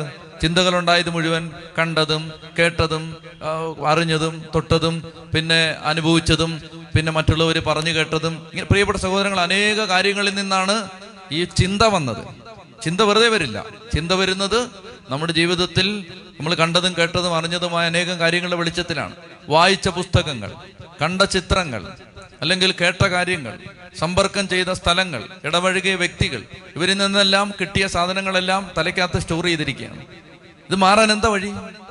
മാറാൻ എൻ്റെ ജീവിതത്തിൽ എനിക്കറിയാവുന്ന ഒറ്റ വഴിയേ ഉള്ളൂ, മാറാൻ ഈ പുസ്തകം വായിച്ച് കാണാതെ പഠിക്കുക, വേറൊരു വഴിയില്ല. നല്ലത് നിറഞ്ഞാൽ കെട്ടത് പോവും. ചെത്തി പറഞ്ഞേ ഹല്ലേലൂയാ. അല്ല, നല്ലത് നിറയാതെ in the name of Jesus I bind you എന്ന് പറഞ്ഞാൽ അതവിടെ തന്നെ നിൽക്കും, പോകത്തില്ലെന്ന്. വെറുതെ ചുമ്മാ ബഹളം വെക്കാന്നല്ലാതെ പോകത്തില്ലെന്ന്, പോകത്തില്ലെന്ന്, 100 വട്ടം പോകത്തില്ല. നല്ലത് നിറഞ്ഞാലേ കെട്ടത് പോവും. കെട്ടതാ മുഴുവൻ കിടക്കുന്നത്, ടി വിയിലൂടെ കിട്ടിയത്, മൊബൈലിലൂടെ കണ്ടത്, കൂട്ടുകാർ പറഞ്ഞത്, സ്കൂളിൽ നിന്ന് കിട്ടിയത്, എല്ലാം തലയ്ക്കകത്ത് കിടക്കുകയാണ്. എന്നിട്ട് നമ്മൾ പറയുകയാണ്, അയ്യോ പാപം ചെയ്യാൻ പ്രലോഭനം, കർത്താവ് എന്താ രക്ഷിക്കാത്ത, നീ എന്താ തീ ഇറങ്ങാത്തത്? തീ ഇറങ്ങാം, നീ ഇത് വായിക്കേ, തീ ഇറങ്ങും. ചെത്തി പറഞ്ഞേ ഹല്ലേലൂയാ, ഹല്ലേലൂയാ. അതായത് നമ്മൾ ഒന്നാമത് നമ്മുടെ മനസ്സ് ശുദ്ധീകരിക്കണം. അതുകൊണ്ടാണ് റോമാലേഖനം 12-ാം അധ്യായത്തിൽ പറയുന്നത്, മനസ്സിൻ്റെ നവീകരണം വഴി രൂപാന്തരം പ്രാപിക്കണം. മനസ്സിൻ്റെ നവീകരണം വഴിയാണ് രൂപാന്തരം പ്രാപിക്കേണ്ടത്. രൂപാന്തരം വരണമെങ്കിൽ മനസ്സിൻ്റെ നവീകരണം. മനസ്സിലാവുന്നുണ്ടോ? മനസ്സിലാണ് ഈ മുഴുവൻ കിടക്കുന്ന സാധനങ്ങൾ, അസൂയ, വൈരാഗ്യം, വെറുപ്പ്, തോന്നിയാസങ്ങൾ മുഴുവൻ കിടക്കുന്നത് മനസ്സിലാണ്. മനസ്സിൻ്റെ നവീകരണം. അപ്പം കർത്താവ് പറയാണ്, നല്ലത് ചെയ്യുന്നില്ലെങ്കിൽ, ജീവിതത്തിൽ നിങ്ങൾക്ക് ചെയ്യാവുന്ന ഏറ്റവും നല്ലൊരു കാര്യമാണ് ഈ പുസ്തകം ഇരുന്ന് വെറുതെ വായിക്കുക. ഇത് വായിച്ചാൽ മതി. വായിച്ചാൽ ഒത്തിരി പാപം വിട്ടുപോകും. ചെത്തി പറഞ്ഞേ ഹല്ലേലൂയാ. വചനം കിടപ്പുണ്ട്. 119 സങ്കീർത്തനത്തിൽ വചനം പറയുകയാണ്, യുവാവ് തന്റെ മാർഗം എങ്ങനെ നിർമ്മലമായി കാത്തു സൂക്ഷിക്കും. 119 സങ്കീർത്തനം 9 വാക്യം, യുവാവ് തന്റെ മാർഗം എങ്ങനെ നിർമ്മലമായി കാത്തു സൂക്ഷിക്കും, അങ്ങയുടെ വചനമനുസരിച്ച് വ്യാപരിച്ചുകൊണ്ട്. 11 വാക്യം, അങ്ങേക്കെതിരായി പാപം ചെയ്യാതിരിക്കേണ്ടതിന് ഞാൻ അങ്ങയുടെ വചനം ഹൃദയത്തിൽ സൂക്ഷിച്ചിരിക്കുന്നു. ഞാൻ പറയുന്നതൊക്കെ മനസ്സിലാവുന്നുണ്ടോ? നിങ്ങളുടെ ജീവിതത്തിൽ നിരാശയുണ്ടെങ്കിൽ വചനം നിങ്ങളുടെ ഹൃദയത്തിൽ നിറഞ്ഞാൽ നിരാശ വിട്ടുപോകും. നിങ്ങളുടെ ജീവിതത്തിൽ അമിതമായ ദുഃഖമുണ്ടെങ്കിൽ ദൈവവചനം ഹൃദയത്തിൽ നിറഞ്ഞാൽ അത് വിട്ടുപോകും. ഞാൻ പറഞ്ഞിട്ടുണ്ട്, ഇപ്പൊ ഏതാണ്ട് 53 അമ്മമാരുണ്ട്. ഇപ്പോൾ 53 അമ്മമാരുടെയും പ്രത്യേകത, 53 അമ്മമാർക്കും തങ്ങളുടെ ചെറുപ്പക്കാരായ മക്കളെ, അവരുടെ നല്ല പ്രായത്തിൽ ആ മക്കളെ നഷ്ടപ്പെട്ട അമ്മമാരാണ് 53 അമ്മമാരും. ആ അമ്മമാരെ കുറിച്ച് ഞാൻ മിക്കവാറും എല്ലാ ദിവസവും 1-2 വോയിസ് നോട്ടെങ്കിലും കേൾക്കുന്നുണ്ട്, ആ അമ്മമാരെങ്ങനെ പോകുന്നു എന്നുള്ളതിനെ കുറിച്ച് ഇങ്ങനെ അയക്കാറുണ്ട്. അതിൻ്റെ ഉത്തരവാദിത്വം വഹിക്കുന്ന സഹോദരി അമ്മമാര്, 53 അമ്മമാരും. പ്രിയപ്പെട്ട സഹോദരങ്ങളെ, ഈ അമ്മമാരെല്ലാം ദൈവത്തെ ആശ്രയിച്ച്, ദൈവത്തിൽ ശരണം വെച്ച്, കർത്താവിനെ സ്നേഹിച്ച് ജീവിക്കുന്ന എങ്ങനെ? ഒരു കർത്താവിൻ്റെ വചനം ഹൃദയത്തിൽ സൂക്ഷിച്ചുകൊണ്ട്. വചനം നിറയുമ്പോൾ ദുഃഖം വിട്ടുപോവാണ്. അമിതമായ ദുഃഖം, നിരാശ, ഇതൊക്കെ പൈശാചികമാണ്. നിരാശ പൈശാചികമാണ്, അമിതമായ ദുഃഖം പൈശാചികമാണ്. ചെറിയ പ്രയാസമല്ല, അമിതമായ ദുഃഖം മനസ്സിനെ അലട്ടിക്കൊണ്ടിരിക്കും, ഒന്നും ചെയ്യാൻ പറ്റുന്നില്ല, കെട്ടപ്പെട്ട അവസ്ഥയിൽ അമിതമായ ദുഃഖം പൈശാചികമാണ്. ഏശയ്യയിൽ അതിനെക്കുറിച്ച് പറഞ്ഞത് തളർന്ന മനസ്സ് എന്നാണ്. തളർന്ന മനസ്സ്, തളർന്ന മനസ്സിന് അവൻ സ്തുതിയുടെ മേലങ്കി തന്നു എന്നാണ് ഏശയ്യ പറയുന്നത്. തളർന്ന മനസ്സിന് സ്തുതിയുടെ മേലങ്കി. തളർന്ന മനസ്സ്, ഒന്നും ചെയ്യാൻ വയ്യ, തളർന്നു പോവാണ്, ജീവിതത്തിൽ ഒരു പ്രതീക്ഷയില്ല, മരിക്കണം മരിക്കണമെന്ന് ചിന്തയാണ്. വചനം നിറയണം, ദൈവവചനം ഹൃദയത്തിൽ നിറയണം. ചെത്തി പറഞ്ഞേ ഹല്ലേലൂയാ, ഹല്ലേലൂയാ, ഹല്ലേലൂയാ. വളരെ വേദനയിലൂടെ കടന്നു പോയിക്കൊണ്ടിരുന്ന ഒരു കൗമാരക്കാരി പെൺകുട്ടി, വളരെ പ്രയാസത്തിലൂടെ, വളരെ ബുദ്ധിമുട്ടിലൂടെ, ഞാൻ പലപ്പോഴും ആകുലപ്പെട്ടിട്ടുണ്ട് ദൈവമേ ഇതിൻ്റെ അവസ്ഥ എന്താവുമെന്ന്. അങ്ങനെ കടന്നു പോയിക്കൊണ്ടിരുന്ന ഒരു പെൺകുട്ടി പ്രത്യേക സാഹചര്യത്തിൽ മുതൽ കർത്താവ് അവളെ തൊടാൻ തുടങ്ങി. അപ്പം അന്ന് ഞാൻ പറഞ്ഞു, അച്ഛൻ വിൽസനച്ഛൻ അച്ഛൻ പറഞ്ഞു, നീ മുടങ്ങാതെ മോളെ ബൈബിള് വായിക്കാൻ പറഞ്ഞു, മുടങ്ങാതെ ബൈബിള് വായിക്കും, സമയമെടുത്ത് വായിക്കും. പ്രിയപ്പെട്ട സഹോദരങ്ങളെ, ബൈബിള് വായിച്ചു തുടങ്ങി. ബൈബിള് വായിച്ചു തുടങ്ങിയ പിന്നെ അസാധാരണമായ മാറ്റം ആ കുട്ടിക്ക് വരാൻ തുടങ്ങി. ഞാൻ കൂടുതൽ വിശദാംശങ്ങൾ പറയുന്നില്ല. വലിയ ഒത്തിരി ബുദ്ധിമുട്ടുള്ള മരുന്നുകളൊക്കെ കഴിച്ചുകൊണ്ടിരുന്ന മകള് മരുന്ന് പൂർണ്ണമായിട്ടും ഉപേക്ഷിച്ച് കർത്താവ് വലിയ ആശ്വാസം നൽകി, വലിയ പ്രതീക്ഷ നൽകി. ഇതാ കർത്താവ് കൈപിടിച്ച് സൗഖ്യത്തിലേക്ക് കൊണ്ടുവന്നുകൊണ്ടിരിക്കുന്നു. ചെത്തി പറഞ്ഞേ ഹല്ലേലൂയാ. അതുകൊണ്ട് വചനം ഹൃദയത്തിൽ നിറയുമ്പോൾ നിരാശ, അമിതമായ ദുഃഖം, നിരാശ, ജീവിതം വേണ്ട, ജീവിതം അവസാനിപ്പിക്കാം എന്ന ചിന്ത, ഇതെല്ലാം പൈശാചികമാണ്. ഇതെല്ലാം എങ്ങനെ ഹൃദയത്തിൽ നിന്ന് വിട്ടുപോകും? വിട്ടുപോകണമെങ്കിൽ കർത്താവ് പറയാണ്, നല്ലത് ചെയ്യണം. ജീവിതത്തിൽ ചെയ്യാവുന്ന ഏറ്റവും നല്ല കാര്യമാണ് ഒന്ന് ഈ പുസ്തകം വായിക്കണം. ഇതാണ് എനിക്ക് തോന്നുന്നു ഏറ്റവും നല്ല കാര്യം. ഇതാണ് എൻ്റെ ഇത്രയും കാലത്തെ ഒരു ബോധ്യത്തിനിടയിൽ ചെയ്യാൻ കൊള്ളാവുന്ന കാര്യങ്ങളിൽ ഒന്നാമത്തെ കാര്യം ഇതാണ്. ഈ പുസ്തകം അങ്ങോട്ട് വായിക്കുക. ചെത്തി പറഞ്ഞേ ഹല്ലേലൂയാ. വായിക്കുന്നതിനനുസരിച്ച് പ്രകാശം പരക്കും എന്ന് ഇതേ സങ്കീർത്തനത്തിൽ പറയുന്നുണ്ട്. 119 സങ്കീർത്തനത്തിന്റെ 130 വാക്യം, അങ്ങയുടെ വചനങ്ങളുടെ ചുരുളഴിയുമ്പോൾ പ്രകാശം പരക്കും. നിന്റെ വീട്ടിലെ, ഞാൻ പറഞ്ഞില്ലേ, ഇരുട്ടിനോട് അങ്ങോട്ട് കയറി എന്നിട്ട് in the name of Jesus, ഇരുട്ടെ I bind you, I cast out you darkness in the name of Jesus. ഇരുട്ട് പോവില്ലെന്ന്, പോവില്ല. ചുമ്മാ വെറുതെ മെനക്കെടാതെ, തൊണ്ട പോകുന്നേ ഉള്ളൂ, ഇരുട്ട് പോവില്ല. ചെത്തി പറഞ്ഞേ ഹല്ലേലൂയാ, ഹല്ലേലൂയാ. ഇരുട്ട് പോകണമെങ്കിൽ വെളിച്ചം വരണം. നല്ല high watts, high voltage light അങ്ങോട്ട് കത്തിക്കണം. ആ ലൈറ്റ് കത്തിക്കുന്നതാണ് 119 സങ്കീർത്തനം 130 വാക്യം, അങ്ങയുടെ വചനങ്ങളുടെ ചുരുളഴിയുമ്പോൾ പ്രകാശം പരക്കുന്നു.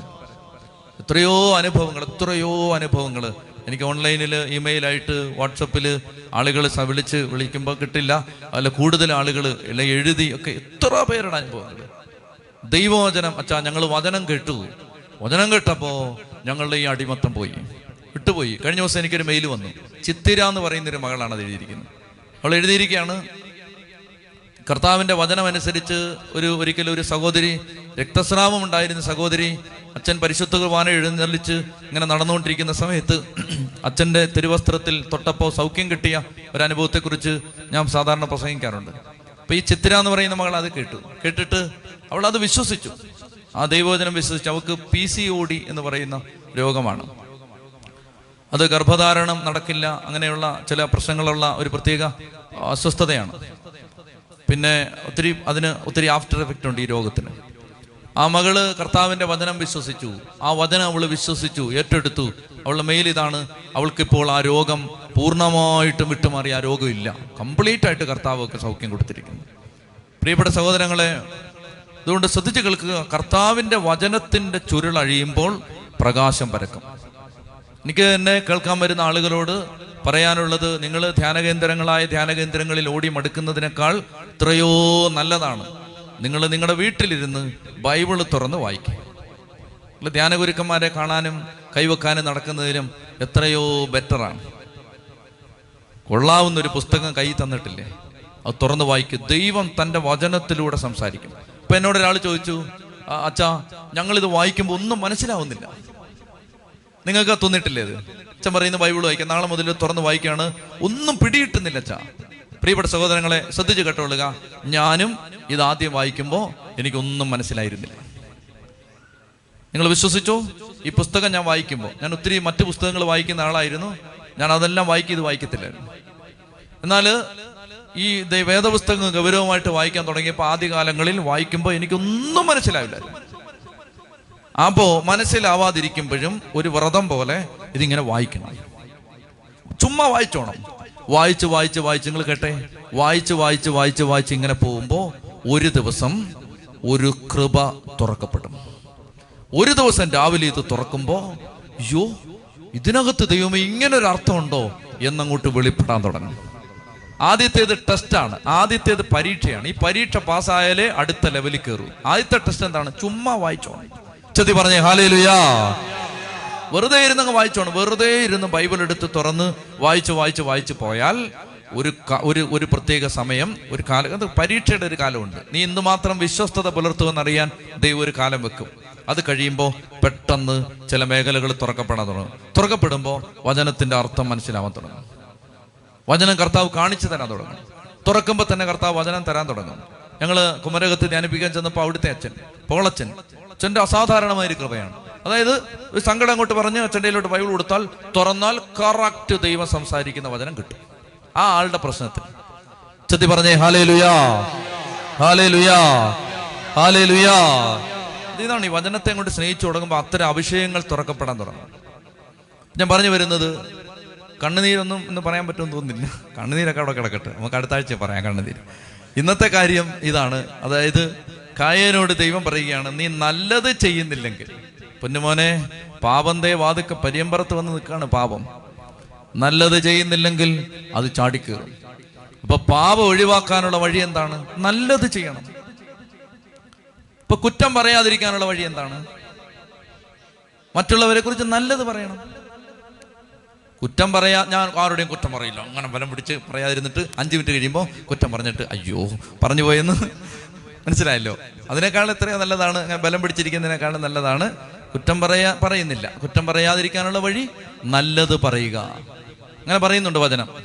അതായത് ഒരു പാപം ഉപേക്ഷിക്കുമ്പോൾ ആ പാപം ഉപേക്ഷിക്കുന്നത് വഴി നമ്മൾ ചെയ്യുന്നു. വായിക്കാം. ഞാൻ എഫേസോസ് ലേഖനം 4-ാം അധ്യായത്തിൽ 25 മുതൽ, എഫേസോസ് ലേഖനം 4-ാം അധ്യായം 25 മുതൽ. അതിനാൽ വ്യാജം വെടിഞ്ഞ് എല്ലാവരും സത്യം സംസാരിക്കണം. വ്യാജം വെടിയണം. എന്നിട്ട് പറയുകയാണ് സത്യം പറയണം. വ്യാജം വെടിയണം, സത്യം പറയണം. മനസ്സിലായോ? വ്യാജം വെടിയാനുള്ള വഴി എന്താണ്? സത്യം പറയണം. വ്യാജം വെടിയാനുള്ള വഴി എന്താണ്? സത്യം പറയണം, സത്യം പറയണം. അപ്പൊ വ്യാജം വെടിഞ്ഞ് സത്യം പറയണം. എന്നിട്ട് പറയുകയാണ്, കോപിക്കാം എന്നാൽ പാപം ചെയ്യരുത്, സൂര്യൻ അസ്തമിക്കുന്നത് വരെ അത് നീണ്ടുപോകാതിരിക്കട്ടെ, സാത്താന് നിങ്ങൾ അവസരം കൊടുക്കും. അടുത്തത്, മോഷ്ടാവ് ഇനിമേൽ മോഷ്ടിക്കരുത്, അവനില്ലാത്തവരുമായിട്ട് പങ്കുവെക്കണം. മോഷ്ടിക്കരുത്, എന്താണ് മോഷ്ടിക്കാതിരിക്കാനുള്ള വഴി? പങ്കുവെക്കണം. ഓപ്പോസിറ്റ് പറയുന്നുണ്ടോ? മനസ്സിലാവുന്നില്ലേ? വ്യാജം പറയരുത്, എന്താണ് വിപരീതം? സത്യം പറയണം. മോഷ്ടിക്കരുത്, മോഷ്ടിക്കാതിരിക്കാനുള്ള വഴി എന്താണ്? കൊടുത്തോണം. എടുക്കുന്നതല്ലേ മോഷണം. കൊടുക്കുകയാണ്, തിരിച്ച് കൊടുക്കുക. അപ്പൊ മോഷ്ടിക്കരുത്. അടുത്ത് പറയാണ്, നിങ്ങളുടെ അധരങ്ങളിൽ നിന്ന് തിന്മയുടെ വാക്കുകൾ പുറപ്പെടാൻ. അതാണ് കുറ്റം പറയുക, വ്യാജം പറയുക, അശുദ്ധി പറയുക, അസത്യം പറയുക, മറ്റുള്ളവരെ മുറിവേൽപ്പിക്കുന്ന വാക്ക് പറയുക. അപ്പൊ ഇതാണ് നിങ്ങളുടെ വായിൽ നിന്ന് തിന്മയുടെ വാക്കുകൾ പുറപ്പെടാതിരിക്കട്ടെ. അതിന് ഓപ്പോസിറ്റ് എന്താണ്? കേൾവിക്കാർക്ക് ആത്മീയ ചൈതന്യം പ്രദാനം ചെയ്യുന്നതായി അവരുടെ ഉന്നതിക്കുതകും വിധം നല്ല കാര്യങ്ങൾ സംസാരിക്കുക. കണ്ടോ, തിന്മ പറയരുത്, ഓപ്പോസിറ്റ് എന്താണ്? നല്ല കാര്യങ്ങൾ സംസാരിക്കുക. വ്യാജം പറയരുത്, എന്താണ് വിപരീതം? സത്യം പറയുക. മോഷ്ടിക്കരുത്, എന്താണ് വിപരീതം? പങ്കുവെക്കുക. തിന്മയുടെ വാക്കുകൾ പറയരുത്, എന്താണ് വിപരീതം? നല്ല വാക്ക്. കേൾവിക്കാർക്ക് ആത്മീയ ചൈതന്യം കൊടുക്കുന്ന നല്ല കാര്യങ്ങൾ സന്ദർഭം അനുസരിച്ച് സംസാരിക്കണം. ചെത്തി പറഞ്ഞേ ഹല്ലേലൂയാ, ഹല്ലേലൂയാ. അപ്പൊ കായേനോട് ദൈവം പറയുകയാണ്, കായേൻ, നീ നല്ലത് ചെയ്യുന്നില്ലെങ്കിൽ ഇതാ പാപം നിന്റെ വാതുക്കൽ പതിയിരിക്കുകയാണ്, അത് നിന്നിൽ താല്പര്യം വെച്ചിരിക്കുകയാണ്, നീ അതിനെ കീഴടക്കണം. പാപം നിന്നെ കീഴടക്കുകയല്ല, നീ പാപത്തെ കീഴടക്കണം, നീ പാപത്തെ കീഴടക്കണം, നീ പാപത്തെ കീഴടക്കണം. പാപം നിന്നെ കീഴടക്കുകയല്ല, നീ പാപത്തെ കീഴടക്കണം. അപ്പം ഇത്തരം കാര്യങ്ങൾ ദൈവം മുന്നറിയിപ്പ് കൊടുത്തു. പക്ഷേ ഇവൻ ഈ കാര്യങ്ങൾ ശ്രദ്ധിക്കാതെ അവൻ്റെ ഹൃദയത്തിൽ നിന്ന് കോപം പുറത്തു വരികയാണ്. കൂടെ അവനിത് ചിന്തിക്കുകയാണ്. എന്നാലും എൻ്റെ ബലി ദൈവം സ്വീകരിച്ചില്ല. അതിൻ്റെ അർത്ഥം എന്താണ്? ഞാൻ മോശപ്പെട്ട ആളാണ്. അപ്പം അതിൻ്റെ അർത്ഥം എന്താണ്? അവൻ മെച്ചപ്പെട്ട ആളാണ്. ഞാൻ അങ്ങനെ മോശപ്പെട്ട ആളാണോ? ഞാൻ എന്തോരം നന്മ ചെയ്താണ്, ഞാൻ എന്തോരം കാര്യങ്ങൾ നല്ല കാര്യം ചെയ്താണ്, ഞാൻ എല്ലാ ദിവസവും പള്ളിയിൽ പോയതല്ലേ, ഞാൻ അത്ര മോശപ്പെട്ട ആളാണോ? അപ്പം ഈ ഞാൻ ഇങ്ങനെ അങ്ങോട്ട് നിറഞ്ഞു കഴിഞ്ഞപ്പോൾ അത് അഹങ്കാരമായി. അഹങ്കാരത്തിൽ നിന്ന് അസൂയ ഉണ്ടായി, അസൂയയിൽ നിന്ന് കോപം ഉണ്ടായി, കോപം ഇങ്ങനെ ഹൃദയത്തിൽ നിറഞ്ഞു നിന്നപ്പോൾ പ്രിയപ്പെട്ട സഹോദരങ്ങളെ, കപ്പിയാരച്ഛനെ കുത്തിക്കുന്നു. ചതി പറഞ്ഞേ ഹല്ലേലൂയാ. മനസ്സിലായോ? അതാണ് ഇത് വരുന്ന വഴി, ഇതാണ്. അതുകൊണ്ട് ഞങ്ങൾ ഉപദേശിയോട് പറഞ്ഞു, മാരകായുധങ്ങളെല്ലാം ഇവിടുന്ന് പരിസരത്തുനിന്ന് മാറ്റാൻ പറഞ്ഞു. ചെത്തി പറഞ്ഞു ഹല്ലേലൂയാ. മൂർച്ചയുള്ള സാധനങ്ങൾ ബ്ലേഡ് മുതൽ പിക്കാസ് വരെല്ലാം പരിസരത്തുനിന്ന് മാറ്റാൻ ഉത്തരവിട്ടിട്ടുണ്ട്. എപ്പോഴാ കുത്തു വരുന്നതെന്ന് അറിയാൻ പറ്റില്ല. അവർക്ക് പറഞ്ഞേ ഹല്ലേലൂയാ. എനിക്ക് ആ മനുഷ്യൻ ഇന്ന് ആ പത്രത്തിൽ അയാളുടെ മുഖം കണ്ടപ്പോൾ എനിക്ക് സങ്കടം തോന്നി. പ്രിയപ്പെട്ട സഹോദരങ്ങളെ, സങ്കടം തോന്നി. കാരണം എന്താണ്? ഇപ്പോൾ പരിതപിക്കുകയായിരിക്കും, ഇപ്പോൾ വലിയ ഭാരത്തിലായിരിക്കും. അച്ഛൻ പറഞ്ഞു, അച്ഛൻ്റെ മനസ്സിൽ തോന്നിയിരുന്നു അദ്ദേഹം ചിലപ്പോൾ ആത്മഹത്യ ചെയ്യാൻ സാധ്യതയുണ്ടെന്ന്. ഇന്ന് പത്രത്തിൽ എഴുതിയിരിക്കുന്നു, അദ്ദേഹം ആത്മഹത്യക്ക് ശ്രമിച്ചെന്ന്. കാരണം എന്താണ്? ആ സമയത്താണ് അത്, ആ സമയത്ത് ചെയ്തു പോയതാണ്. അല്ലാതെ ചിലപ്പോൾ കരുതിക്കൂട്ടി പ്ലാൻ ചെയ്ത് കൊല്ലാൻ വേണ്ടി വന്നൊന്നാവില്ല, ചിലപ്പോൾ പ്ലാൻ ചെയ്ത് വന്നായിരിക്കും. ഏതായാലും ആ സമയത്ത് മരിക്കുമെന്നൊന്നും ചിലപ്പോൾ വിചാരിച്ചിട്ടുണ്ടാവില്ല. അപ്പം ഈ കോപം അങ്ങോട്ട് നിറഞ്ഞു കഴിഞ്ഞപ്പോൾ കോപം കൊലപാതകത്തിലേക്ക് നയിച്ചു. 4 പാപങ്ങളാണ് നമ്മൾ ഉൽപ്പത്തി 4-ാം അധ്യായത്തിൽ കാണുന്നത്. ഒന്ന്, പറ ബംഗാളികളെ, പറ. അഹങ്കാരം. 2, അസൂയ. 3, കോപം. 4, കൊലപാതകം. നമ്മൾ ഈ വാർത്തകൾ, ഞാൻ പത്രവാർത്തകളിലേക്ക് പോകുന്നില്ല. അമ്മ മകനെ കൊല്ലുന്നു, മകൻ അമ്മയെ അപ്പനെ കൊല്ലുന്നു. ഇതെല്ലാം ഈ പ്രിയപ്പെട്ട സഹോദരങ്ങളെ ഒരു ദിവസം കൊണ്ട് സംഭവിക്കുന്ന കാര്യങ്ങളല്ല. അതിൻ്റെ പിന്നിൽ, അതിൻ്റെ പശ്ചാത്തലത്തിൽ ചില അണിയറ ഒരുക്കങ്ങൾ ദിവസങ്ങളായിട്ട് നടന്നിട്ടുണ്ട്. അതായത് കൊല്ലണം എന്ന ഒരുക്കമല്ല, കോപം, അസൂയ, അഹങ്കാരം, വൈരാഗ്യം, ഇതൊക്കെ അതിൻ്റെ പിന്നണിയിൽ കിടന്നിട്ടുണ്ട്. ആ പിന്നണിയിൽ കിടന്നതിനെ നിയന്ത്രിക്കാതെ, അതിനെ കീഴടക്കാതിരുന്നപ്പോൾ പ്രിയപ്പെട്ട സഹോദരങ്ങൾ അത് കൊലപാതകത്തിലെത്തി. ചോര മണ്ണിൽ കിടന്ന്, ആബേലിൻ്റെ രക്തം മണ്ണിൽ കിടന്ന് പ്രതികാരത്തിന് വേണ്ടി നിലവിളിച്ചു. കൊല്ലണമെന്ന് ചിലപ്പോൾ ആദ്യത്തെ ഘട്ടത്തിൽ ആഗ്രഹിച്ചിട്ടുണ്ടാവില്ല. അച്ഛനെ കൊല്ലണമെന്ന് ആദ്യത്തെ ഘട്ടത്തിൽ ജോണി, ഒട്ടപ്പറമ്പൻ ജോണി ചിന്തിച്ചിട്ടുണ്ടാവില്ല. സഹോദരങ്ങൾ ചിന്തിച്ചിട്ടുണ്ടാവില്ല, ആദ്യത്തെ സ്റ്റേജിൽ കൊല്ലണമെന്ന് വിചാരിച്ചിട്ടുണ്ടാവില്ല. പക്ഷേ ഇതിങ്ങനെ ഈ വൈരാഗ്യം, വെറുപ്പ്, പക, എന്നെ സ്വീകരിച്ചില്ല, എൻ്റെ ബലി സ്വീകരിച്ചില്ല. പ്രിയപ്പെട്ട സഹോദരങ്ങളെ, അതിങ്ങനെ നിറഞ്ഞ് ഇത് നമ്മുടെ ഇടവകകളിൽ ഇതുണ്ടാവും. പ്രിയപ്പെട്ട സഹോദരങ്ങൾ, അതിങ്ങനെ കൂടി വരുമ്പോഴാണ് പിന്നീട് അത് ലഹളയായിട്ട് മാറുന്നത്. ഞാൻ കണ്ടിട്ടുണ്ട് അതൊക്കെ ലഹളയായിട്ട് മാറുന്നത്. ആദ്യത്തെ സ്റ്റേജിൽ വൈരാഗ്യമാണ്, വൈരാഗ്യം. പ്രിയപ്പെട്ട സഹോദരങ്ങളെ, ആദ്യത്തെ ഘട്ടത്തിൽ വൈരാഗ്യമാണ്, പിന്നാണത് മറ്റു പല കാര്യങ്ങളായിട്ട് പുറത്തിറങ്ങുന്നത്. അസൂയ, വെറുപ്പ്. പള്ളിയിൽ ഒരാൾ നന്നായിട്ടെല്ലാം ചെയ്യുന്നു, ഉടനെ അസൂയ, വെറുപ്പ്, പിണക്കം, വൈരാഗ്യം. ഒരാൾ നന്നായിട്ട് ചെയ്യുന്നു, ശുശ്രൂഷകരുടെ ഇടയിലുണ്ടാവാം. അതായത് ഒരു ശുശ്രൂഷകൻ നന്നായിട്ട് ചെയ്യുന്നു, ഉടനെ അസൂയ, വൈരാഗ്യം, പാരവെപ്പ്, ടൊർപ്പിടോ, ഇതൊക്കെ വരാം. നമ്മുടെ ശുശ്രൂഷകരല്ല, വേറെ ധ്യാനകേന്ദ്രത്തിലെ മറ്റ് ശുശ്രൂഷകർ. ചെത്തി പറഞ്ഞ ഹല്ലേലൂയാ. ഇവിടെ അതൊന്നുമില്ല. മറിച്ച് പ്രിയപ്പെട്ട സഹോദരൻ, ഞാൻ പറഞ്ഞത് എവിടെയും വരാം, അച്ഛന്മാരുടെ വരാം, പാലവെപ്പ്, കുർബാനയ്ക്കിടയ്ക്ക് മൈക്ക് ഓഫ് ചെയ്യാം, വേണമെങ്കിൽ വരാം, അങ്ങനെ പല കാര്യങ്ങളും വരാം. ചെത്തി പറഞ്ഞേ ഹല്ലേലൂയ. അപ്പോ അത് ആരുടെ ഇടയിലും വരാം. അപ്പൊ ഇവിടെ നമ്മൾ ശ്രദ്ധിക്കണം, പാപം നമ്മുടെ ഇടയിൽ പതിയിരിപ്പുണ്ട്, ഇങ്ങനെ പതിയിരിക്കുകയാണ്. സ്വർഗീയ ഇടങ്ങളിൽ പോലും പതിയിരിക്കുന്ന ദുരാത്മാക്കൾ എന്നാ പറഞ്ഞിരിക്കുന്നത്. എന്ന് പറഞ്ഞാൽ പള്ളിക്കകത്താണ് ഇവന്മാർ ഏറ്റവും കൂടുതൽ. നമ്മൾ വിചാരിക്കും പള്ളിക്കകത്ത് ഇത് കയറത്തില്ല, പള്ളിക്കകത്ത് കയറത്തില്ലയോ? പിന്നെ നിങ്ങളെങ്ങനെ കയറി? പള്ളിക്കകത്ത് ഇത് ഇഷ്ടം പോലെ കയറും, പള്ളിക്കകത്താണ് ഇത് കൂടുതൽ. പ്രിയപ്പെട്ട സഹോദരങ്ങളെ, അതുകൊണ്ട് പള്ളിക്കകത്തല്ല ഇഷ്ടം, സഭയ്ക്കകത്തും പള്ളിക്കകത്തുമാണ് ഇത് കൂടുതൽ. പരവെപ്പ്, ഭിന്നത, കലഹം, വൈരാഗ്യം, വെറുപ്പ്, കോപം, എല്ലാവരെയും തകർക്കണം. ചെറുപ്പക്കാരെന്തെങ്കിലും നല്ല കാര്യം ചെയ്യുന്നത് മുതിർന്നവർക്ക് ഇഷ്ടമല്ല, മുതിർന്നവരെന്തെങ്കിലും നല്ല കാര്യം ചെയ്യുന്നത് ചെറുപ്പക്കാർക്ക് ഇഷ്ടമല്ല, അച്ഛൻ ചെയ്യുന്നത് സിസ്റ്ററിന് ഇഷ്ടമല്ല, സിസ്റ്റർ ചെയ്യുന്നത് അച്ഛന് ഇഷ്ടമല്ല, അച്ഛൻ ചെയ്യുന്ന അൽമായന് ഇഷ്ടമല്ല, അൽമായൻ ചെയ്യുന്ന അച്ഛന്. പ്രിയപ്പെട്ട സഹോദരങ്ങളെ, ഇതിങ്ങനെ എല്ലാം നമ്മൾ എന്താ ചെയ്യേണ്ടതെന്നറിയാം. അതായത് അസൂയ ഒഴിവാക്കാൻ എന്താ വഴി? അസൂയ ഒഴിവാക്കാൻ എന്താ വഴി എന്നറിയാം. ഇങ്ങോട്ട് നോക്കി, അസൂയ ഒഴിവാക്കാനുള്ള വഴി ഞാൻ പറയട്ടെ. അതായത് ഇപ്പോൾ വിൽസൺ അച്ഛനെ പിടിച്ച് മാർപ്പാപ്പയാക്കിയാൽ എനിക്ക് ഭയങ്കര അസൂയ വരും. അതേസമയം അമേരിക്കയിലെ ചിക്കാഗോ രൂപതയിലെ ഫാദർ ഗൊൺസാൽവസിനെ മാർപ്പാപ്പയാക്കിയാൽ എനിക്കൊരു വൈരാഗ്യമില്ല. കാരണം എന്താണ്? എനിക്ക് അദ്ദേഹമായിട്ട് യാതൊരു പരിചയമില്ല. അതായത് നമ്മൾ എന്നും പരിചയിച്ചുകൊണ്ടിരിക്കുന്ന ആളല്ലേ. ഇപ്പം ഫ്രാൻസിസ് മാർപ്പാപ്പ കഴിയുന്ന ഉടനെ ഉചിതമായൊരു കാൻഡിഡേറ്റ് വേണമെന്ന് പറഞ്ഞ് വിൽസനച്ചനെ വിളിച്ച് മാർപ്പാപ്പയാക്കിയാൽ എനിക്ക് ഒരു 3-4 ദിവസത്തേക്ക് എനിക്ക് സ്വസ്ഥത കാണത്തില്ല. പ്രിയപ്പെട്ട സഹോദരങ്ങളെ, അതേസമയം നിങ്ങളെന്ന് ആലോചിച്ച് നോക്ക്, അതേസമയം നിങ്ങളുടെ മകനെ മാർപ്പാപ്പയാക്കി, നിങ്ങളുടെ മകനെ, നിങ്ങൾക്ക് ഒരു മകനേ ഉള്ളൂ.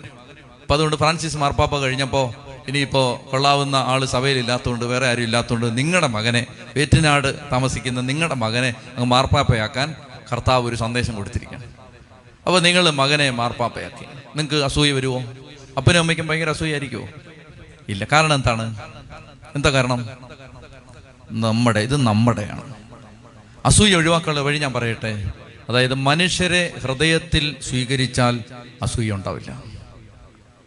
അതായത് ഇപ്പോൾ ഒരാള്, ഇപ്പോൾ പോൾസൺ ബ്രദർ വളരെ നന്നായിട്ട് പാടുമ്പോൾ ഞാൻ ബ്രദറിനെ എൻ്റെ ഹൃദയത്തിൽ സ്വീകരിച്ചാൽ എനിക്ക് ബ്രദറിനോട് അസൂയ ഉണ്ടാവില്ല. കാരണം എൻ്റെ അല്ലേ, എൻ്റെ ഭാഗമല്ലേ.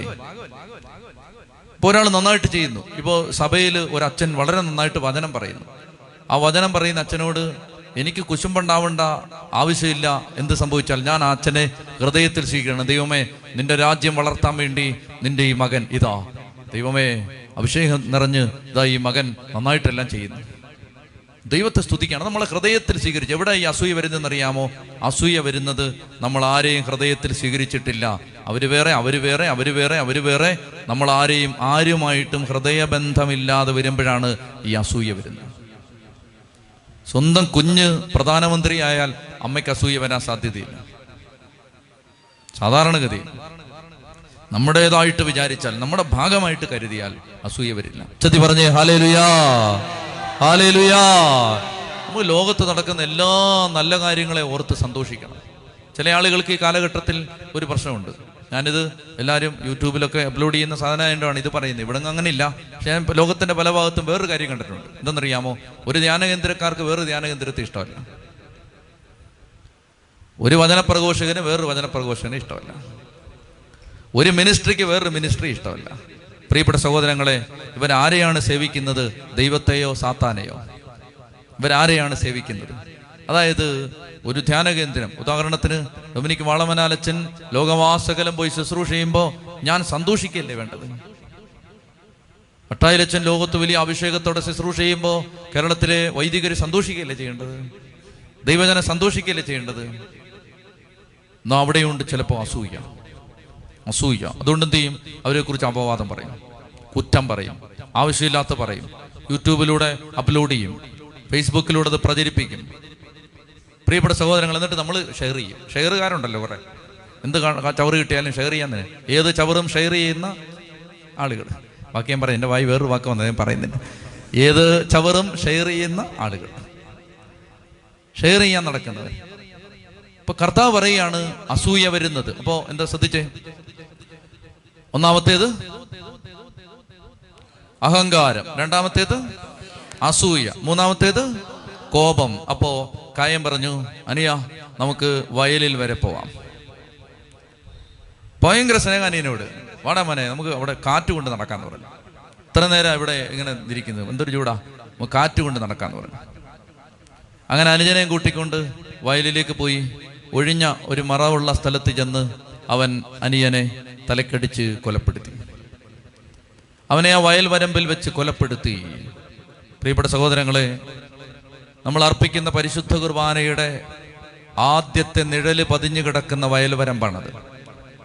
നമ്മൾ ഓരോ ദിവസവും അർപ്പിക്കുന്ന ദിവ്യബലിയുടെ നിഴല് പതിഞ്ഞു കിടക്കുന്ന വയൽ വരമ്പാണ് കായേന്റെ വയൽ വരമ്പ്.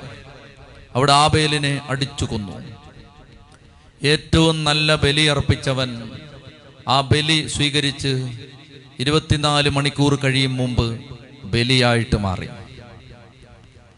ഏറ്റവും നല്ല ബലി അർപ്പിച്ചവൻ ആ ബലി സ്വീകരിക്കപ്പെട്ട് ഏതാനും മണിക്കൂർ കഴിയുമ്പോൾ ബലിയായിട്ട് മാറി.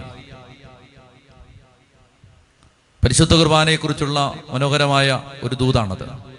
അതായത് ഏറ്റവും നല്ല ബലി അർപ്പിക്കുന്ന നമ്മൾ ഈ ബലി കഴിഞ്ഞ് ഏതാനും മണിക്കൂറുകൾക്കുള്ളിൽ വീട്ടിൽ ബലിയാവണം. ഭർത്താവിൻ്റെ മുമ്പിൽ തോറ്റുകൊടുക്കുമ്പോൾ ഒരു ഭാര്യ ആ വീടെന്ന വയൽ വരമ്പിൽ ബലിയാവുകയാണ്. ഭാര്യയ്ക്ക് മുമ്പിൽ തോറ്റുകൊടുക്കുന്ന ഭർത്താവ് വീടാകുന്ന വയൽ വരമ്പിൽ ആബേൽ ബലിയായതുപോലെ ബലിയാവുകയാണ്. മറ്റൊരാൾ നമ്മളെക്കുറിച്ച് അപവാദം പറയുമ്പോൾ, കുറ്റം പറയുമ്പോൾ, അത് സഹിച്ചും ക്ഷമിച്ചും അവർക്ക് വേണ്ടി പ്രാർത്ഥിക്കുമ്പോൾ നമ്മൾ ആ വയൽ വരമ്പിൽ ബലിയാവുകയാണ്. ആബേൽ മാതൃകയാണ്, പരിശുദ്ധ കുർബാനയുടെ മാതൃകയാണ്, നിഴലാണ് ആബേൽ. അതുകൊണ്ടാണ് ആബേലിൻ കുഞ്ഞാടും നോഗയുടെ കാഴ്ചയും എന്നൊക്കെ പറഞ്ഞ് നമ്മൾ പാടുന്നത്. ആബേൽ അർപ്പിച്ചതുപോലെ ഒരു ബലിയാണിത്. ബലി കഴിഞ്ഞാൽ നമ്മൾ പുറത്തിറങ്ങിയിട്ട് പിന്നെ ചൂടായാൽ അവൻ ബലി അർപ്പിച്ചിട്ടില്ല, അവൻ്റെ ബലി നല്ലതല്ല, അവൻ വെളി ഇറങ്ങിയിട്ട് അടുത്തവൻ്റെ കഴുത്തിൽ പിടിക്കാൻ പോകണം, പിന്നെ കമ്മിറ്റി മീറ്റിങ്ങിന് അടിക്കാൻ പോകണേ. അവൻ ബലി അർപ്പിച്ചിട്ടില്ല, അവന് ബലി എന്താണെന്ന് അറിയാൻ പാടില്ല. ചെത്തി പറഞ്ഞേ ഹല്ലേലൂയാ, ചെത്തി പറഞ്ഞേ ഹല്ലേലൂയാ. ബലി അർപ്പിച്ചവൻ ബലിയാവണം. നല്ല ബലി അർപ്പിച്ചവൻ ഏതാനും മണിക്കൂറുകൾക്കുള്ളിൽ ബലിയായിട്ട് മാറണം. അതാണ് ദൈവം നമുക്ക് അനുവദിച്ചു തരുന്ന ചില തിക്താനുഭവങ്ങൾ, ചില വേദനിപ്പിക്കുന്ന അനുഭവങ്ങൾ, ചില ആക്ഷേപങ്ങൾ, ചില കുറ്റപ്പെടുത്തലുകൾ. ഇതെല്ലാം നമുക്ക് ബലിയായി മാറാനുള്ള ആബേലിൽ ബലിയായി മാറിയ വയൽ വരമ്പാണ്. Hallelujah, hallelujah, hallelujah. എല്ലാ മക്കളും സ്തുതിക്കട്ടെ, അതിനെ തുറന്ന് സ്തുതിക്കട്ടെ. Hallelujah, hallelujah, hallelujah, hallelujah, hallelujah, hallelujah, hallelujah, hallelujah, hallelujah, hallelujah, hallelujah, hallelujah, hallelujah, hallelujah, hallelujah. നിന്റെ കണ്ണീരിന് അവിടുന്ന് ആശ്വാസം തരും. നിന്റെ ദുഃഖങ്ങളിൽ അവിടുന്ന് സ്വർഗത്തിന്റെ സഹായം അയക്കും. ദൈവദൂതന്മാർ നിനക്ക് വേണ്ടി ഇറങ്ങി വരും. സ്വർഗത്തിന്റെ സഹായം നിന്റെ ജീവിതത്തിൽ ഉണ്ടാവും. കർത്താവിൻ്റെ ശക്തി നീ അനുഭവിച്ചറിയും. നമുക്ക് ഈ നിമിഷം കർത്താവിൻ്റെ സന്നിധിയിൽ എല്ലാ ശുശ്രൂഷകളും കർത്താവിനെ സമർപ്പിച്ച് പ്രാർത്ഥിക്കാം. എല്ലാ മേഖലകളിലും കർത്താവ് കടന്നു വരട്ടെ. കർത്താവെ, മടുപ്പ്, മന്ദത, അലസത, ക്ഷീണം, ഉദാസീനത, താല്പര്യക്കുറവ്, എതിർചിന്ത, ദൈവനിഷേധം, നിരീശ്വര ചിന്ത, അവിശ്വാസം, സംശയങ്ങൾ, കർത്താവെ ദൈവത്തെ സ്തുതിക്കാൻ പറ്റാത്ത അവസ്ഥ, ദൈവാരാധന നടത്താനാവാത്ത അവസ്ഥ, നാവ് കെട്ടപ്പെട്ട അവസ്ഥ, കർത്താവെ ദൈവത്തെ സഭയിൽ ആരാധിക്കാനാവാത്ത വിധം ദുരഭിമാനം കൊണ്ട് കെട്ടപ്പെട്ട അവസ്ഥ, നാണക്കേട്, മടി, കർത്താവെ ഇവയിലേക്കെല്ലാം അവിടുന്ന് ഇപ്പോൾ ഇറങ്ങി വരണമേ എന്ന് ഞങ്ങൾ പ്രാർത്ഥിക്കുന്നു. കർത്താവായ ദൈവമേ, ഈ ആലയം മുഴുവൻ അങ്ങയുടെ സാന്നിധ്യം നിറഞ്ഞു നിൽക്കണമേ എന്ന് പ്രാർത്ഥിക്കുന്നു. ഈ ആലയത്തിനകത്തും പുറത്തുമായിരുന്നു എന്നെ ആരാധിക്കുന്നു എല്ലാ മക്കളിലേക്കും നീ ഇറങ്ങി വരണമേ എന്ന് പ്രാർത്ഥിക്കുന്നു. രണ്ട് കരങ്ങൾ സ്വർഗത്തിലേക്ക് ഉയർത്തി പരിശുദ്ധാത്മാവിനെ വിളിച്ച് പ്രാർത്ഥിക്കും. ദൈവത്തിൻ്റെ ആത്മാവ് നിറയാൻ ആഗ്രഹിച്ചു പരിശുദ്ധാത്മാവേ മഹത്തോടെ മഹത്തോടെ വിളിച്ചു പരിശുദ്ധാത്മാവേ വിളിച്ചു നീ പോലിറങ്ങണമേ,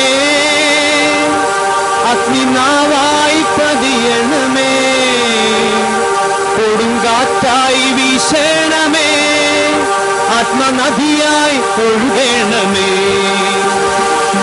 പോലിറങ്ങണമേ, അഗ്നിനാവായി പതിയണമേ, കൊടുങ്കാറ്റായി വീശണമേ, ആത്മനദിയായി ഒഴുകണമേ, തീ പോലിറങ്ങണമേ, അഗ്നിനാവായി പതിയണമേ, കൊടുങ്കാറ്റായി വീശണമേ, ആത്മനദിയായി ഒഴുകണമേ,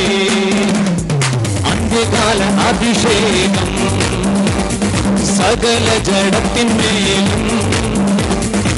ഋതുകാല സമയമല്ലോ, ആത്മാവിൽ നിറയ്ക്കണമേ അന്ത്യകാല അഭിഷേകം. സകല ഗണത്തിന്മേലും ഋതുകാല സമയമല്ലോ, ആത്മാവിൽ നിറയ്ക്കണമേ. തീപോലിറങ്ങണമേ, അഗ്നിമാവായി പതിയണമേ, കൊടുങ്കാറ്റായി വീശണമേ, ആത്മനദിയായി ഒഴുകണമേ. തീപോലിറങ്ങണമേ, അഗ്നിമാവായി പതിയണമേ, കൊടുങ്കാറ്റായി വീശണമേ, ആത്മനദിയായി ഒഴുകണമേ. തീപോലിറങ്ങണമേ, അഗ്നിനാവായി പതിയണമേ, കൊടുങ്കാറ്റായി വീശണമേ, ആത്മനദിയായി ഒഴുകണമേ. തീപോലിറങ്ങണമേ, അഗ്നിനാവായി പതിയണമേ, കൊടുങ്കാറ്റായി വീശണമേ, ആത്മനദിയായി ഒഴുകണമേ. അന്ത്യകാല അഭിഷേകം സകല ജഡത്തിന്മേലും, കൊയ്ത്തുകാല സമയമല്ലോ, ആത്മാവിൽ നിറയ്ക്കണമേ. അന്ത്യകാല അഭിഷേകം സകല ജഡത്തിന്മേലും, കൊയ്ത്തുകാല സമയമല്ലോ, ആത്മാവിൽ നിറയ്ക്കണമേ. തീപോലിറങ്ങണമേ, അഗ്നിനാവായി പതിയണമേ, കൊടുങ്കാറ്റായി വീശണമേ, ആത്മനദിയായി ഒഴുകണമേ. കരങ്ങളുയർത്തി തീപോലിറങ്ങണമേ, അഗ്നിനാവായി പതിയണമേ.